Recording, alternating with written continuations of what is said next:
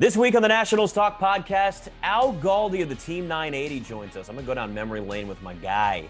I haven't talked to him in a long time. Chase is cool with him too, but you know, that's my guy. I claim it. Also, New Year's resolutions for the Nationals. All that next. Chase Hughes, Nick Ashooh, on the Nationals Talk podcast right now.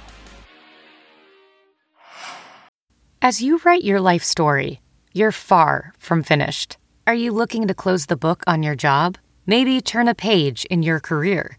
Be continued at the Georgetown University School of Continuing Studies. Our professional master's degrees and certificates are designed to meet you where you are and take you where you want to go.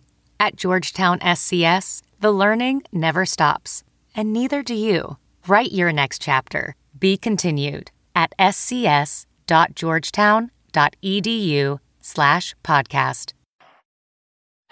Swing and a line drive, base hit right field. Max Scherzer has done it again. Do you believe it, Howie Kendrick? Part two. The celebration is on. The Washington Nationals are the world champions. And Chase, one of the things that we've had to, I guess, endure over the last few weeks is a quiet offseason for the Nationals. The good thing is, is we bring in somebody that's not quiet, has plenty of things to say, and an old friend of mine that I haven't talked to in forever from the Team 980, Al Galdi. Uh, and and uh, well, let's just start with this, Al. You know what? We'll, we'll get to the Nationals and we'll get to this Mets trade in a second. But first off, I am just glad to hear your sweet voice again in the same conversation, man. You and I before this were just reminiscing about old times. We go back, man. We go way back. It's good to talk to you. Nick, it's nice to be with you. Chase, it's always great to talk to you. And yeah, we could probably spend about four hours talking about uh, all of the things we've witnessed and seen. Of course, some of them we probably can't talk about uh, on the air or on a podcast, but that's okay. We know that those things happen, so we're all right. I think at this point, some of it we can get away with. There's a statute of limitations, Yeah, but we'll maybe right. we'll, we'll decide whether that's really the right legal choice for us or not. But let's start with the. At, this is breaking news. The minute we're taping this, just a few minutes ago, the Mets trade for Francisco Lindor, and and this is the first really like we're expecting big moves from the Mets when you bring in a new owner uh, that wants to spend money and says he's not looking to make money, he's looking to win. Uh, we've seen this narrative before, right? Where owners are spending money and bring in big names and do that type of stuff. But what's your initial reaction to that trade? And really, just I, I think early on, the direction that the Mets are going to go now. Yeah, I mean, the Mets have been a big market team that for years, because of the Wilpons, acted like a small market team. And it really sounds like with Steve Cohen, they're putting on their big boy pants and they want to start acting like a big market team. The Lindor trade is so interesting. He's a very good shortstop. He's going into a contract year. I've got to think you make this trade with an understanding that you are going to make every effort to sign him long term because otherwise, it's a pretty foolish thing to do. As good as Lindor is, giving up multiple prospects, highly touted guys, just to get back one year Lindor. Now they're getting back. It looks like Carlos Carrasco as well. But look, if Lindor is about to be with the Mets for the next five, six, seven years, I mean, he's in his mid twenties. He's a very good offensive player. He's a good defensive player. He did not have a great 2020, but I think a lot of that can be excused, you know, given the situation of that season. It's a big deal. I mean, the National League East is not getting any easier for the Nats, and uh, I know the Mets fans had kind of been waiting for that first big move to be made. I mean, they did sign James McCann, but this is a big boy move. This is, you know, you are here to be dealt with, and you are here to be serious about contending. Well, first of all, Al, it's great to have you on our show. I, I love going on your show on the Team 980. And also, I've never told you this, but you're my dad's favorite radio host. He listens Oh. to you every single day, uh, except he Papa calls you. What's that? Papa Hughes is a Yeah. fan. That's good. I believe he calls into your show as well. But the thing is, he calls you Goldie. He'll be like, "Hey, did you hear what Goldie said today? He had this great stat." Well, that's close enough. So we'll take it. That's all right. Uh, but speaking of the NL East, obviously 2020 was uh, a disappointment for the Nationals, and it was this bizarre year where they didn't play a full season. And Nick Ashooh is among those who have argued that it's an asterisk. Doesn't count. Season. Doesn't count. We forget it happened, Chase. I, want to get your opinion though. Was 2020 an aberration for the Nationals, or was it a sign of more to come? I hope it was an aberration. My real concern is that it is a sign of things to come. And I, I, I guess what sticks with me is not that the Nats were bad, it's how bad they ended up being. They had a lot of problems in 2020 as a team. And, you know, the Nats, they're, they're kind of teetering this line of expensive and old but still good. And that's a hard line to keep walking. Now, it obviously worked in spectacular fashion in 2019, but what you where you never want to be in baseball is upper tier payroll, lower tier record. And that's what they were last year. They were really bad defensively. Their rotation wasn't any good. Their bullpen was bad again. And their offense beyond two guys wasn't that good. You know, like Yan Gomes is all right, a few other people maybe, but after Soto and Turner, that offense was not much to write home about. So I, I think there's a decent chance with the right moves this offseason, and that's are back to being in that 90 win territory this coming year. But th- th- you know, I, what you don't want to do. This is what happened to the San Francisco Giants a few years ago, where they kind of kept the band together and they, they they stayed together too long, and then it all kind of fell apart. The Phillies went through this too, and with the Nats, I just hope that they're not you know becoming old and expensive and not very good. It's okay to be old and expensive and good. You don't want to be old and expensive and not very good. So I think this is actually a really big offseason for the Nats. It's an offseason that's been quiet overall around Major League Baseball, except, of course, Francisco Lindor. It, it kind of changed things a little bit. But when you look at the Nationals right now, you add Josh Bell. So you're hoping you're getting 2019 Josh Bell, clearly, for that middle of the order bat. But if you were to look at just the rest of that roster now, and we talk about how they're older and we talk about the needs that they have, how would you prioritize the next things that they need to do to get this team just back to the postseason?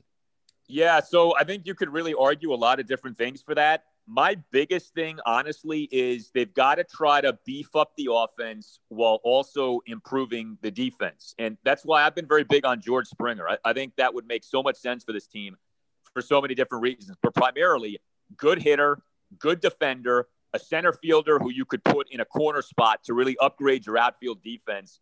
I don't know that they're willing to swim in the waters that it's going to cost to sign Springer. But we also don't know what it's going to cost to sign Springer. You know, that this seems like a very depressed free agent market. So many of these owners are crying poor because of the pandemic. So it may not cost, say, 200 plus million dollars to sign George Springer. But that's kind of how I would try to attack it. The Josh Bell acquisition, I like. They didn't give up a lot to get him. But Bell, best case scenario, is only going to help you offensively. He's a terrible defensive yeah. first baseman. Like the numbers are brutal. So, I, I mean, I, and I like the acquisition, but their, their whole thing of you know they don't catch the ball well, they don't have great range. That's got to be solved. They've got to address that. So I would try to kind of do the two things at once, kill the two birds with the one stone. A guy like Springer could help you do that. There are other people you could try to target as well. That's what I would try to do because if they get that one big bat and they can improve the run prevention, they can, like I said, they can be right back to being in that 90 win territory. What about the starting rotation? Uh, no Anibal Sanchez, so they probably need at least a fourth starter, and they already have more money allocated to their rotation than any other team in baseball, more than 20 million than the next team. So, what do you think they should do with the rotation? Yeah, I think they're going to have to try to sign another version of Anibal Sanchez this offseason. You know, like Charlie Morton would have made a lot of sense, but he obviously came off the board a while ago. I, I think with the Nats starting pitching, there's a, a bigger conversation, and, and, that is they've got to start churning out starters from their farm system, and they're just not doing that. Uh, you know, the Eric Fedde thing is not happening. It's not working out. And, you know, every year now, this three way battle for the fourth and fifth spots, or, or at least the fifth spot, right, with Ross and Voth and Fedde, like, it, these guys are who they are. Um, they really need those top pitching prospects in the minors that they have to pan out. You know, they need Jackson Rutledge to end up being what they want him to be. They need Mason Denaburg to end up being what they want him to be. W- when you look at the reality that the last guy who they drafted and developed who ended up producing for them as a starting pitcher at the major league level is Strasburg, and that's a decade ago.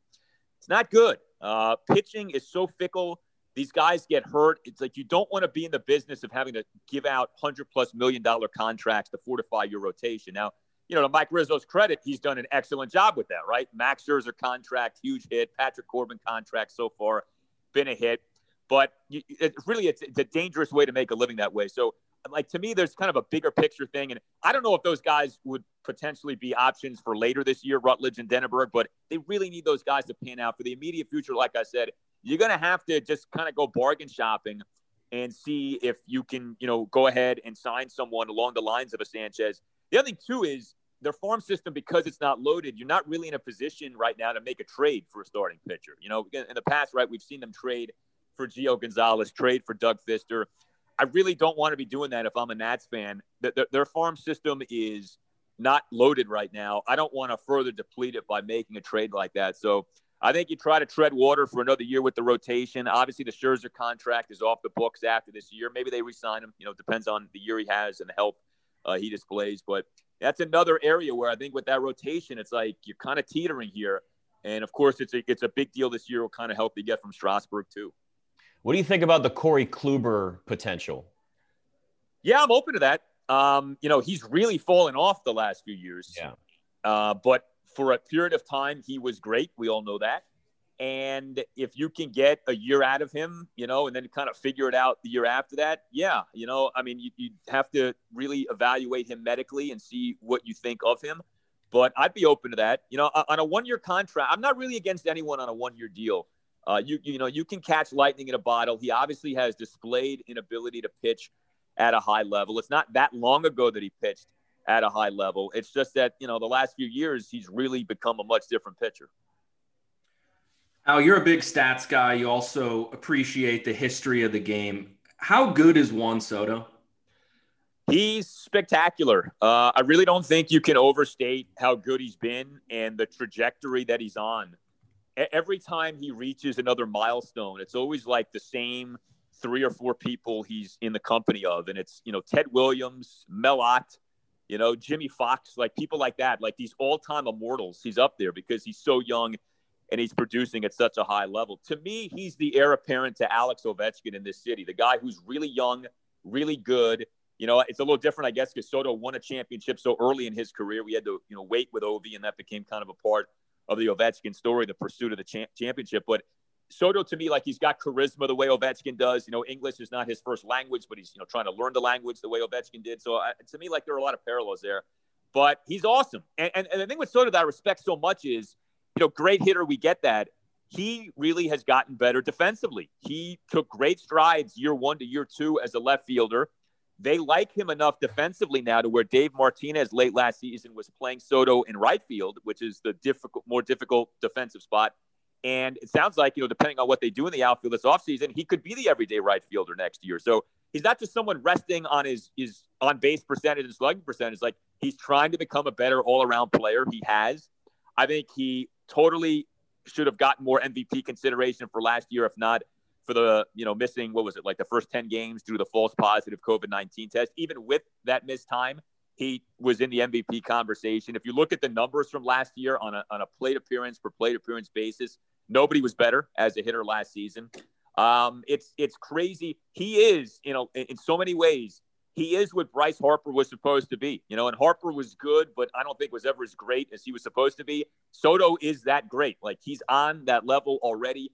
And I think what's also really encouraging is he's done it now for three years. So this isn't like, well, is he really this good? It's like, no, he's three for three. You know, every year he's been excellent. There's no reason to think that that's not going to continue for many years to come. At this point, you know, I look at Soto and I look at him as somebody that surpassed Bryce Harper because he's just one stayed healthy, knock on wood, but two, we've seen the growth and the the consistency out of that. And it's interesting because I, I look at that growth that Soto's had. And you, you talk about his maturity and, and his work ethic and already the type of player he's become so young. And I know it's down the road, Al, but I think of, you know, we, we, we lose Anthony Rendon. And then you see, of course, Bryce Harper gone before that, a couple of homegrown guys. I know it's not an immediate thing the Nationals need to think about, but if Juan Soto continues to project into the player that he, we think he's going to be, considering the player that he already is now, man, it is going to cost them so much money to keep him. And they cannot let a player like him go. I mean, he can be the face of baseball. Yeah, it's like you said, years down the line, but it's never too early to start trying to get ahead of that.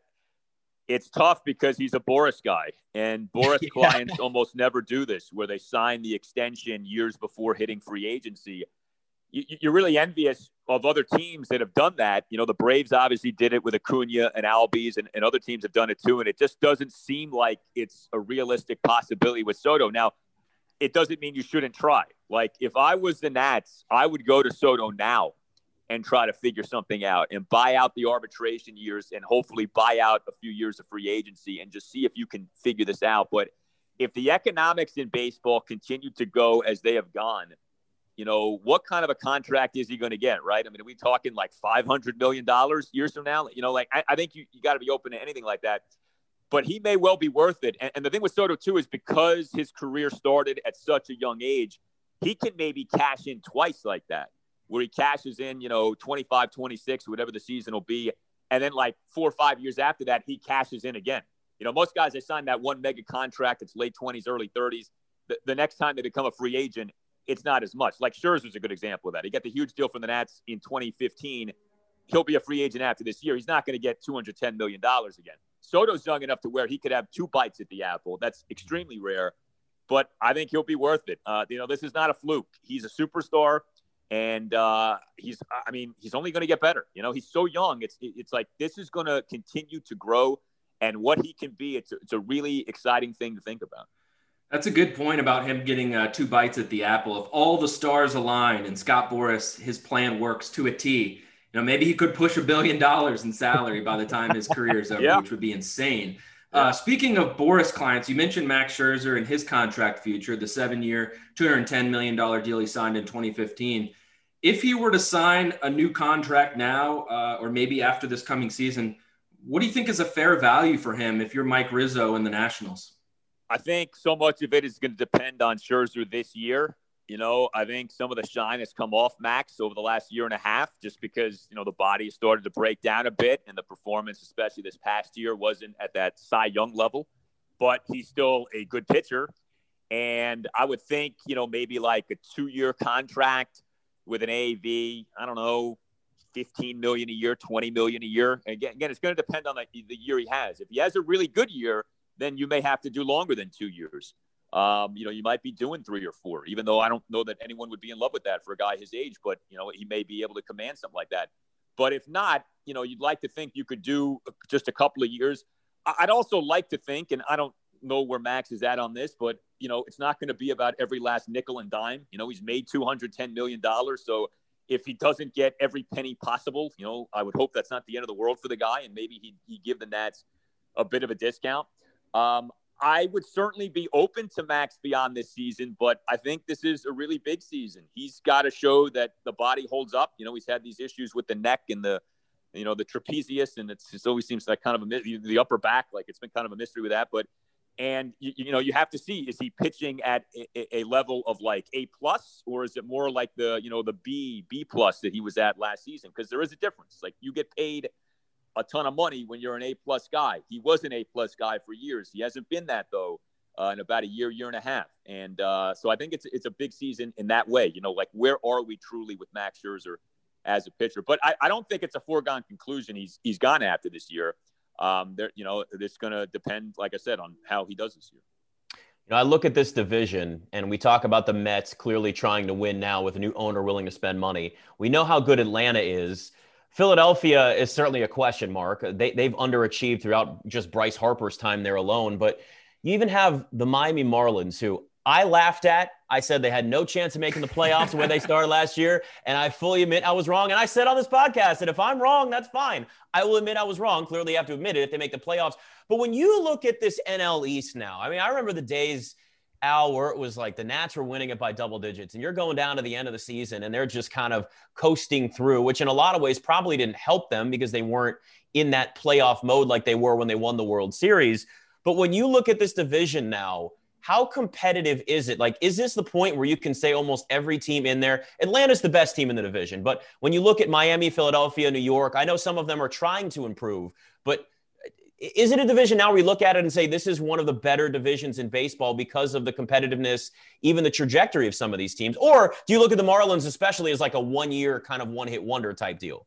So I do think with the Marlins, there's definitely reason to think they're going to step back this year. The Marlins finished last regular season two games above 500 with a run differential well into the negative territory. So that's usually indicative of you weren't as good as your record suggests that you are. Now, there are some good young pieces with the Marlins, right? Like Sixto Sanchez, people like that. Um, but I, I could see the Marlins stepping back. But to your point, you're saying, you're saying that I should definitely say again that they're not going to make the playoffs, and this time I'll be right. There you go. There you go. yes. Keep, That's all I needed. It'll be true. Yeah. uh, but the, the division is much better than what it was just a few years ago. I mean, you go back to when Dusty Baker was here, and Dusty did a nice job in the regular seasons there, but they certainly benefited from a bad NL East over those years. I mean, especially I think it was that second year. The Mets, like we said, they're acting like a major market team again. The Braves are tremendous and never get enough credit for how good they have been become again and how quickly they became good again. You know, there's three straight division titles the Braves won. This this is their division. Like they have dominated this division the last few years. And I still believe the Phillies are better than what we've seen, even though they've really stumbled the last few years. Their bullpen has been so bad the last few years. So it's not an easy division. I think it's better than the National League Central, which for a while was the premier division in the National League. NL West is certainly on the rise with the Padres, but that's the Dodgers division to lose. And beyond LA and San Diego, you got big questions about the other three teams there. So I, I think for sure, right now on paper, the East is the best of the bunch in the league. And you have teams, I mean, the Braves are positioned to be good for years. The Mets, if they make the right moves, are positioned to be good for years. The Mets have a lot of good young hitters already, so it's not that far fetched that the Mets become, you know, good and they sustain that. And you know, we'll see with the Marlins and Phillies. It's tough though right now. The the Nats, the, they're it's one thing when you can beat up on a bad division. That's not what this is. So they, uh, like I said, it's a, it's an interesting time for the Nats as a franchise.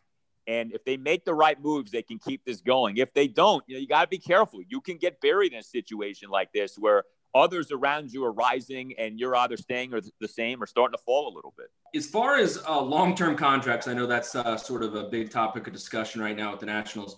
Trey Turner's another one uh, that the Nationals have to figure out in terms of his future. Um, does he fit the profile of someone that you think deserves a long term investment as a shortstop and, and with the way he plays? Yes. And I think what's nice about the Trey Turner situation is he doesn't figure to command the you know bonkers long-term contract that a guy like Soto does or so many other guys end up getting. I would think you can do a Trey Turner deal at a pretty reasonable level. So I mean, you're going to have to go, I would think, into the hundreds of millions or close to a hundred million. But it's not going to be, you know, 200 plus million dollars. It's not, it, it shouldn't be like 150 million dollars. It should, it should be somewhere between like 80, 90 to 120, 130, 140, depending on how many years you end up doing. Trey Turner is a good player. He's not like an elite player. Uh, Trey Turner is obviously a fast player. Trey Turner defensively is kind of mixed. You know, there's some stuff that says he's good, some stuff not as much. So it's not something that I think should end up costing you elite level money. Like, you know, Lindor is going to cost the Mets a ton of money, assuming they want to resign him long term. That's not what the Turner thing should be. The other thing too with Trey Turner is he's going into his age 28 season, so he's in that range of your athletic prime. So it's like you can get him now, and then you know three four years later, you know it may not be that he's Trey Turner anymore. So I would hope the Nats can figure this out with him. I, think what's encouraging with him clearly is that he has taken steps forward offensively the last few years. It's interesting with him because his first year, 2016, he was great as a hitter. Then he kind of came down back to earth the next two years. And then the last two years, he's really been better, especially, of course, this past season. I don't think he's as good of a hitter as he showed this past year. I mean, he really was awesome this past year, but I think he's good. I think he's good. I think he's a reliable player. You know, uh, everyone seems to like him. And I think it's probably a manageable number that will end up doing a deal to keep him here for, say, you know, four or five years moving forward, which I think everybody would want to see happen. Yeah, I'd much rather see these uh, these shorter contracts, Chase. You know that than these double digit contracts that baseball just loves to hand out, and they're always horrible at the end. But I guess that's just the way baseball operates. Galdi, really appreciate it, man. It's good talking to you, good catching up, and hopefully we'll get some more movement from the Nationals soon and see some of these things addressed that they need to do because there's nothing worse than watching this team not make the postseason. Given we've been kind of spoiled over the last few years with this team. Yeah, no doubt. There are a lot of moves out there, a lot of guys out there. So at some point, the activity should pick up. And like you said, hopefully it is soon. All I can think of is the little meme where they're just poking the guy with the stick and it just. By the way, Nick. Yeah. Nick, your, your voice is getting deepened by Zoom again. You sound. Oh, hilarious. am I having the weird? Is am I getting the weird effect again? Well, don't cut it out of the podcast. We're gonna leave it because this is what happens with technical difficulties. Maybe now I sound more like Galdi or Kevin Sheehan. So there you go. Hey, do the do the old school. I love you, but you're crazy, man. I love you, man, but you're crazy. You're crazy. Cut this out of the podcast, T Mac. We're leaving it in. Thanks, Galdi. All right, no problem. Thanks again, to Al Galdi. Uh, you know, the good thing about Galdi is you could talk baseball with him, Chase, for like hours and hours and hours. I've had those discussions many days. You, by the way, the Orioles, even more with him. So we're not going to talk the Orioles on a Nationals Talk podcast, but just saying, you want to talk Orioles with Galdi too, you can do that. Uh, the guy, the guy's like an encyclopedia. Yeah, he is. Yeah, he loves numbers probably more than you, which is scary to think about because you are a numbers nerd. But I leave the math up to you on this podcast. it is New Year's, which means we have to do the cliche, come up with uh, New Year's resolutions for something. So we're gonna look at New Year's resolutions for the Nationals. Isn't it funny though? Too, it's like New Year's is always so funny to me, Chase, because it's what it really is is just like a new day on the calendar.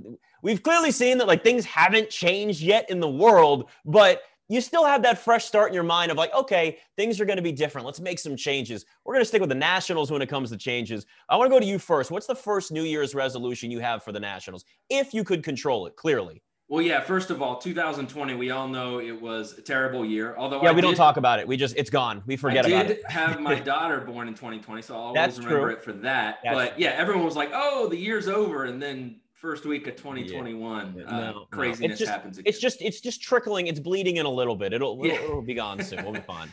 Uh, my first resolution for the Nationals is to improve their defense. Uh, we talked a lot about it on this podcast. According to Fangraphs, they were 23rd among MLB teams in defensive runs saved. Baseball Reference uh, ranks teams by defensive efficiency, and they were 28th in that. And that's actually pretty simple. It's just the percentage of balls in play that are converted into outs. They also had the ninth most errors. So they got to get better at defense, and that will help their pitching staff. It will help everything. So my first resolution is improve your defense. Yeah, it's it's you think of Josh Bell, and we know he's going to be somebody that's going to bring a bat to them. If you again, 2019 Josh Bell is what we're hoping for, but 2020 didn't count, so it's fine. But he's not he's not going to help you defensively, and and they haven't really made. And this is what drives me nuts about the baseball offseason too, where you just there's it's so quiet right now, and I know this was kind of expected because it's been this way in the past, long before we were in a pandemic, and, and teams weren't willing to spend money right away necessarily anyway, but they they have to get better defensively. I mean, I think of just I actually go back to even before they won the World Series when you start that season and you're looking at just the, the the fielding errors they were making and the problems they had then. It's not like this was a one year thing. This was a problem that was starting even before then. And it's just it continues to get worse. And as a team gets older and starts to have these plug and play guys in their chase, yeah, it's you start to get a little more worried as the team kind of the trajectory doesn't look as strong as it used to. Well, yeah, they they didn't find defense at first base. So they're going to have to find it somewhere else. And you're right. I mean, this goes back to even further than that. Little things. The little things have always been an issue for the Nationals when they haven't had successful seasons. And in David Martinez's first year, it was a problem. It was a big point of emphasis going into 2019. They fixed it at the right time and won a World Series, but then those issues cropped up again last year. Yeah, uh, I think my first New Year's resolution has to be uh, Ryan Zimmerman getting a farewell tour. I, I don't want to like that. I just don't want to see him have kind of just a, a, a post on Twitter and Instagram and that that's it. Like he deserves more than that. He's Mr. National, and I understand Juan Soto's the star of this team, and you, you could talk about Trey Turner or Max Scherzer or Steven Strasburg, but Zimmerman was the he was the start of this. He was the guy that really became the first star of this team, the face of the franchise when nobody cared about him. I mean, when they were just they were awful. Nobody wanted to watch this team play baseball. He was there for that. So he deserves that. Even if it's some sort of just a veteran's minimum contract, he plays. Uh, Look, I don't know. He gets 50 at bats. Maybe not even that. I, I don't care. I just want to see him. He deserves that opportunity. Well, they seem to have a place for him behind Josh Bell now. They need someone who can hit lefties, someone who could be a defensive replacement. So it would make sense. And, you know, if you can get the vaccine distributed and get fans back in the ballpark, Yeah. at least later in the summer, that'd be a great way to send him off. You know, that's another thing too, because like they didn't really get a chance to have a celebration with fans other than the parade, obviously from the World Series. Like you still need the second part of that is you know banners and ring ceremonies and and they haven't had a ha- they haven't had a chance to have that with fans. It would be really great to see if they can you know especially because they're talking about maybe pushing the baseball season back uh, till Memorial Day or something like that. If that's the case, you can get some fans in there to have fans in there and have it be a part of his farewell tour and also have that celebration of the World Series with fans. Like all of that needs to come together. That to me is so important. Well, he could also just show up in civilian clothes. No, it's not the same. Stop it. You don't he get could to show no. up. Well, he, he could show up to all of that like Alex Ovechkin at Nationals Park, just Right. completely hammered for everything. Yeah, well, I- you know, I would like to see it Ryan Zimmerman hammered. Actually, that would be kind of funny. My uh, my second resolution would be uh, Victor Robles needs to get better offensively. Uh, you know, last year he hit just 220. He had a 608 OPS. That was after a promising first full MLB season where he hit 17 homers, stole 28 bases, had a 745 OPS. wasn't spectacular, but it was a decent start to his career. And generally, the Nationals need to get more out of their outfield spots outside of Juan Soto. You know, they led the majors in wins above replacement in left field last year because they had Juan Soto, but they were near the bottom both in center and right field, uh, both at negative 1.1 WAR according to Baseball Reference. Uh, third worst center center field production. So even with his defense, they ranked that poorly, and they were fifth worst in right field. So they got to do something about that. And Victor Robles uh, just needs to prove that he's more than just a glove. Yeah, and that's what's frustrating too is you have the, a lot of these guys that it's just one or the other. Josh Bell, great bat, uh, but defensively, then Victor Robles is basically the opposite. And you just they need to. I know it's easier said than done, right? Like it's so simple to be like, well, go out and get a guy that can play defense and hit. Well, okay, it's going to cost you on top of that, but Right. it is kind of that situation where you, you get what you pay for. And this is why I wanted George Springer. I, I would have loved to see George Springer be a part of this organization. And I, I just doesn't seem like they're going to spend the money on that or, and, you know, who knows who else, but they, they need to go out and address this, uh, uh, certain spots where they can actually have, have guys that can do both. Certainly. And I think the outfield's the place to get it. You know, whether it's Yeah. George Springer and you pay a bunch of money or it's maybe Michael Brantley, he would be a defensive upgrade, I think, even at his age. So they got to find it somewhere. And the outfield is the logical place. Yeah, my second year's resolution, I got to figure out Max Scherzer's uh, contract. I, I understand he's getting older, but the front end of their rotation has been one of their biggest strengths for a long time. And this is going to be a conversation that surrounds this team. We know how this works. It's it, it's going to be the same thing with Alex Ovechkin. It was the same thing with Bryce Harper. It was the same thing with Kirk Cousins. And it happens in every city around the country. Guys that are stars that are in contract years or even coming close to a contract year, that becomes a discussion. The media asks them about it. It's all over social media. It's it, and you can get mad at it, but it's the truth because you want to know what Max Scherzer's future is because he's incredibly important in this organization. But you do have to then toe that line. I know they love to spread the money out for like 30 years with guys, but he is still so like they can't just they they have to have some sort of plan B and we don't know whether there's anybody right now that's in this farm system that you can trust that's going to come up and even come close to being not, not going to take his place. Clearly that's impossible, but like you don't even know if there's somebody that right now you're comfortable enough within the farm system that you say, well, okay, you know, give him a year or two and he's going to be the next ace of this team. I just don't feel comfortable with that right now. Yeah, there's no one like that. I mean, if it happens in 2021, a new contract for Max Scherzer, I would guess it happens after the 2021 season because he had a down year. He can bet on himself, Yeah. make a lot more as a uh, ambulance goes by my house and you hear the siren. uh, for my third New Year's resolution, I'm going to stick in the rotation. Stephen Strasburg has got to stay healthy.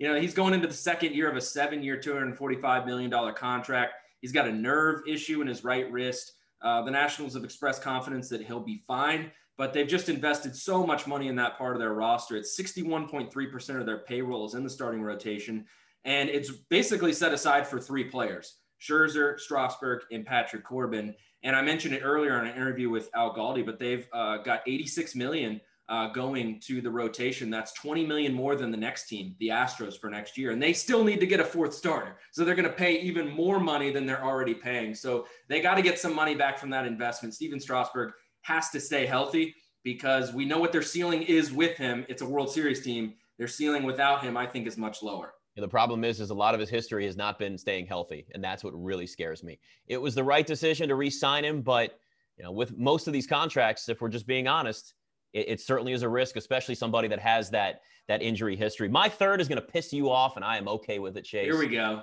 Figure out third base and figure out if Carter Kieboom can be any semblance of a professional baseball player because he hadn't shown it so far. And I know what you're going to do. That's I know you're going to point out a few random stats that are going to say, well, you know, he's got potential and I still believe in him. And listen, I appreciate that. Like you absolutely love Carter Kieboom. I think you sit and watch his few highlights that exist and listen to K-Ci and JoJo and Boyz II Men and just have a love fest with it. There may be some sort of shrine in your closet to Carter Kieboom, but he has done nothing. I nothing to prove that he can be a major league player right now. And it worries me because I know Anthony Rendon cost a lot, but it would have been really nice to have that corner of the infield solidified. You know, actually, I had a feeling you were going to go this route, and I'm just going to quote a very simple quote Oh no. from Dwayne Haskins, Oh, former oh, Washington football You, you've already lost credibility now. You've ruined it.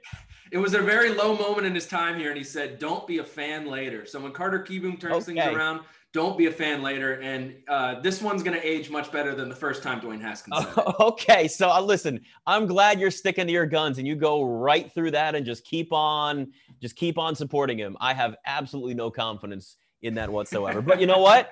Don't get me wrong. I'd like to be wrong because it would help the team. It's not like I'm rooting against the guy. I just have to go with the facts that are in front of me, and you just don't see it. It's like I wasn't rooting against Dwayne Haskins. I wanted to be wrong, but I said this guy's got no shot at being a starter with this team, and it, clearly I was right there. So you know what, Chase? I'm probably going to be two for two, but that's fine. Well, the Nats need either him or some combination of him, Victor Robles, Luis Garcia to to bring the bats because they're only going to be able to add so much to this lineup, and those guys are their best opportunity to improve from within. So, look, yes, Carter Kieboom needs to be better moving forward. You know, now that I think about it, Dwayne Haskins is looking for a job. Maybe he can play third base. I don't know. He's got an arm, so maybe that would He's got a work. cannon. Yeah, he does. All right, let's move on to the walk off. Walk us off, Chase. Uh, so I have a bit of a moral dilemma. It Oh, involves boy. gambling. I had never put a sports bet down in my life, but they've got this app now, Gambet, and I was looking through the odds in the preseason, and I saw Ron Rivera was 21st among NFL coaches for Coach of the Year, and I did the math, and I was like, well, all I have to do is put down $17, and if he wins that award, then I get $500 because the odds were so stacked in my favor. And it looks like I might actually win that bet. And the reason why it's a moral dilemma and I feel kind of bad is because the reasons why he might win that are not because he won the division at seven and nine. It's because he battled cancer throughout the season and ushered the team through these horrible controversies. Some of them are just deeply disturbing. And I might like win money off of that, Nick. So I'm, I'm thinking what I should do is if I do win that money, I should donate at least a decent portion of it to some good cause. I'm going to look up like what Ron Rivera has championed before, but uh, it just feels a little greasy. Should should I feel bad about that? I mean, listen, I, I understand where you're coming from this, and that's great if you want to donate some money for it. But you know what he did, like you didn't control it. You know, it's like he, I like he overcame an incredible amount of obstacles. But that's just a testament to like how strong he is, how mentally tough he is, well, physically tough, I guess too. I wouldn't beat yourself up so bad over it because all it really was was you having confidence in the fact that he could win this because of the great job that he's done and all of the things that he's overcome. But I will never ever tell somebody not to donate money to a good cause. So if that's what you plan on doing with it, that's cool. And if you want to donate the rest of it to me, I'll also take that chase if you're feeling guilty. I'll take the rest of the cash if that works for you. Uh, it, it feel well. It feels a little bit icky, but I, I also want to mention. So my dad likes to bet on the Bowl team before every season, and this year he bet the over under on wins, which was five and a half. He already Uh-huh. won that. He bet they'd make the playoffs. He already got that. He bet they'd win the division. He also bet on Ron Rivera winning Coach of the Year and Alex Smith winning Comeback Player of the Year. wow. So he might sweep because Wow. of Washington football. we may need seven games. We may need to talk to him for some gambling advice because clearly, although he did the worst thing that you could do, and that's betting with your your heart and not your head. Like he bet essentially rooting for a team that he loves, which is he does it every year. Last year he lost money, but the year before he actually won money. Well, I guess eventually a blind squirrel finds a nut, is what they say, right? You just keep betting on that team, and eventually something's going to happen. Uh, I don't have anything as cool as you with that, but I know we recommend shows a lot on here, and you're going to be surprised the show that I'm going to recommend. Uh, we, we watched The Queen's Gambit, and I thought that was a show all about just like these stupid kings and queens and you know some random just all these other shows that are out there that bore me and, and just the, the royalty and I, I just don't care. It's actually about chess and it's really cool. Now i'm a chess expert. I want you to know that chase. I'm very much a chess expert. But surprisingly it turned out to be a very good show with some good twists and uh, I, I would absolutely recommend watching because it's only I think seven episodes. Yeah, I, I wonder about that because it's about chess. Like it just. I'm telling you though, but it's it's like more than chess. It's not just. It's about like this chess phenom, but she also has like a lot of other things to overcome, and there's a lot of conflict, and it's it's worth it. It's worth watching. All right, I'm I'm still uh, still working on some other shows, but I'll, I'll put it on the list. I mean, listen, it's going to be harder now. We got more sports coming up, but we won't have football in a few weeks. I mean, playoffs going to go quick, so we won't have baseball right away. So it's just hockey and basketball, and there'll be off nights. And there you go. I'm just saying, you'll thank me later, Chase. You'll thank me later. All right. If you haven't subscribed to the Nationals Talk Podcast, make sure you do. Give us a follow on all of the socials as well. We will talk to you next week.